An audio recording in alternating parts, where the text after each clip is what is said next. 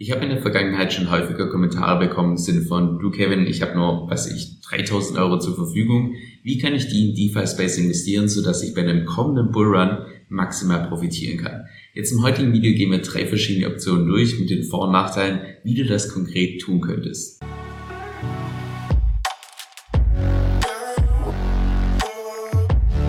Zunächst mal eine Sache vorweg. 3000 Euro würde ich persönlich beispielsweise in meinem Portfolio gar nicht ausblitten. Da würde ich persönlich wahrscheinlich zu 100% in Ether gehen, aufgrund der Tatsache, dass aus meiner Sicht das Chancen-Risiko-Verhältnis für Ether im nächsten Bullrun noch ein bisschen besser steht als bei Bitcoin. Aber das ist nur meine subjektive Meinung, die kann natürlich auch falsch sein. Ich habe natürlich auch keine Glaskugel.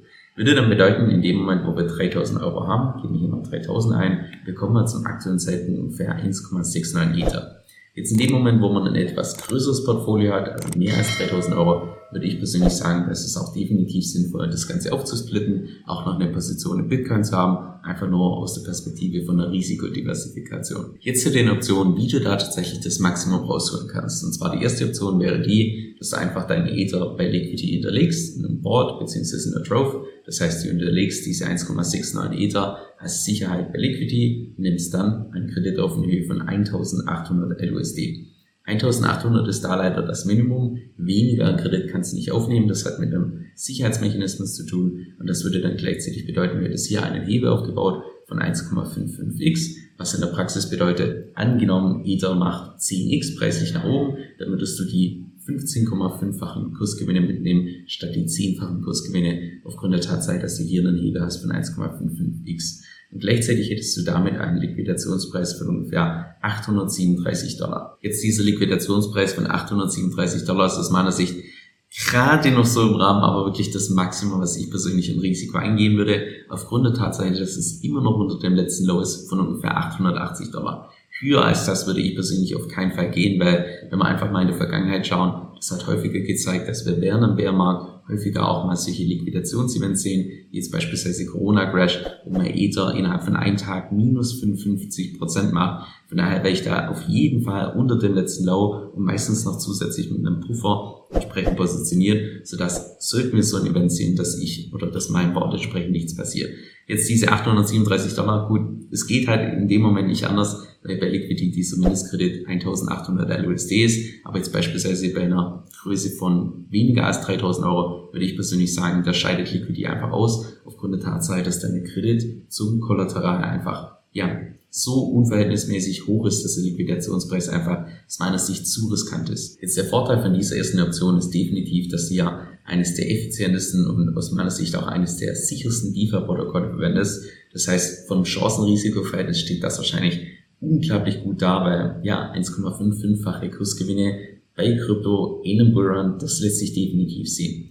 Nachteil in der ganzen Sache ist natürlich, dass du hier auf Ethereum bist. Bedeutet gleichzeitig, wenn du hier diesen Board erstellst und nicht auf die Gas-Fees achtest, und da würde ich auf jeden Fall dann bei so einer Positionsgröße darauf achten, dass du das zu irgendeinem Zeitpunkt machst, wo die Gas-Fees möglichst gering sind. Da habe ich auch schon Videos dazu gemacht, wie man da entsprechend beispielsweise einem Sonntagmorgen oder ähnliches das Ganze machen kann, wo die Gas-Fees in aller Regel nochmal deutlich geringer sind.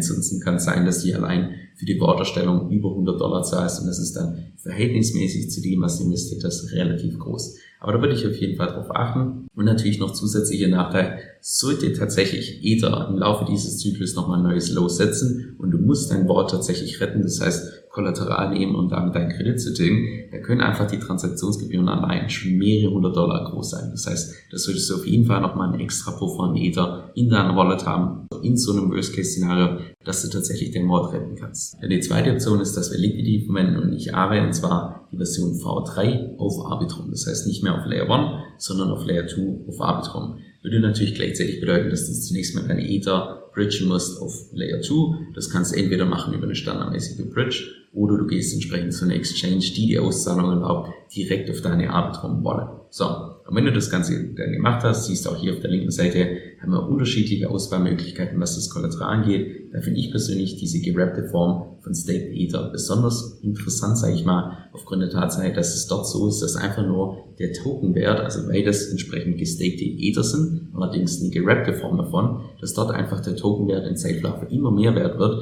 anstatt bei der normalen gestakten Form von Ether, wo du mehr Tokens dazu bekommst. Das bringt entsprechend steuerliche Vorteile, zumindest in Deutschland. Und ich bin natürlich auch kein Steuerberater oder so, aber so habe ich das zumindest mitbekommen, dass in dem Moment, wo du nicht ständig neue Tokens bekommst über das Staking, sondern in dem Moment, wo einfach nur der Token Wert an Wert dazu gewinnt, ist es in Deutschland zumindest kein steuerlich relevantes Event. Das heißt, du brauchst deine Staking Rewards nicht jedes einzelne Jahr versteuern. Das ist der große Vorteil von dieser gerappten Form von gestakten Ether. Würde natürlich auch gleichzeitig bedeuten, wenn wir hier beispielsweise wieder 3000 Euro zur Verfügung haben, dass wir derzeit ungefähr 1,51 von diesen Tokens bekommen, aufgrund der Tatsache, dass die natürlich ein bisschen teurer sind als normale Ether. Das heißt, wir können hier bei DeFi selber oben rechts das Netzwerk wechseln von Ethereum auf Arbitrum. Dann wird ja auch hier auf der linken Seite derzeit nur AB angezeigt, weil es die anderen Protokolle derzeit noch nicht auf Layer 2 auf Arbitrum gibt.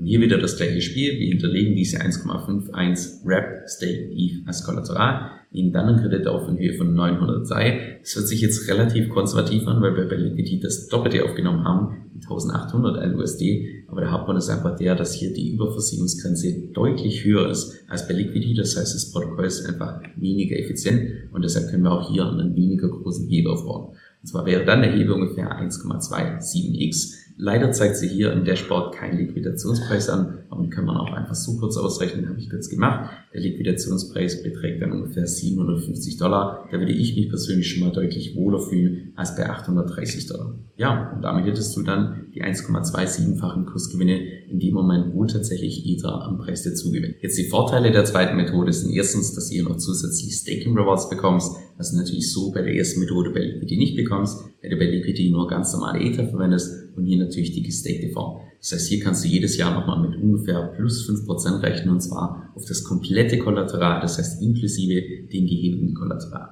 Dann zweitens natürlich auch, dass du hier auch Transaktionsgebühren einsparst aufgrund der Tatsache, dass die ganzen Transaktionsgebühren auf Arbitrum ein Bruchteil sind von dem, was du auf Layer 1 auf Ethereum zahlst. Heißt jetzt allerdings nicht, dass wenn du dein Board hier stellst, es nur 0,23 Dollar zahlst, sondern das ist natürlich eine deutlich komplexere Transaktion, wo relativ viel im Hintergrund abläuft. Das heißt, da wird auch wahrscheinlich die Worterstellung ein paar Dollar kosten, aber natürlich immer noch ein Bruchteil von dem, was du auf Ethereum zahlst. Und noch der dritte Vorteil, und das ist aus meiner Sicht wahrscheinlich der größte Vorteil, das Ganze über Layer 2 zu machen, dass du hier keine Einschränkungen hast, was, der, was den Mindestkredit angeht. Das heißt, hier kannst du auch deutlich konservativer hebeln als bei Liquidity. Und hier haben wir ja einen Liquidationspreis von ungefähr 750 Dollar und das im Vergleich zu 830 Dollar, da würde ich mich persönlich schon mal deutlich wohler fühlen. Und dann noch die dritte Option, dass du deine Ether über Vesta Finance entsprechend hebest. Vesta Finance habe ich auch irgendwann Ende letzten Jahres schon mal vorgestellt. Das ist ein Fork von Liquidity, allerdings nicht auf Layer 1, sondern auf Layer 2 auf Arbitrum. Jetzt, wenn wir uns mal das Protokoll bei Lama anschauen, siehst du hier, es ist noch ein relativ kleines Protokoll. Es ist jetzt ein bisschen mehr als ein Jahr alt, aber das wäre jetzt beispielsweise kein Protokoll, wo ich jetzt irgendwie größere Summen, größeres Vermögen entsprechend investieren würde, aufgrund der Tatsache, dass dort einfach der Track Record deutlich kürzer ist im Vergleich zu AB und Liquidity, einfach Borrowing-Protokolle, die sich seit Jahren etabliert haben. Wie du hier siehst, kannst du auch unterschiedlichste Kollateraltypen hinterlegen. Ich persönlich würde hier ganz normale Ether auswählen mit einer Überversicherungsgrenze von 110% und nicht die gerappte Form von State E, weil die Überversicherungsgrenze einfach mit 135% nochmal deutlich höher ist als die von normalen Ethern. Das heißt, bei normalen Ethern kannst du einen deutlich größeren Hebel aufbauen zum gleichen Liquidationspreis, wie du es beispielsweise hier machen könntest mit der gerappten Stake E-Form. Die gerappte Stake E-Form. Das ist ein Name von Ether. Du weißt, was ich sagen möchte. So,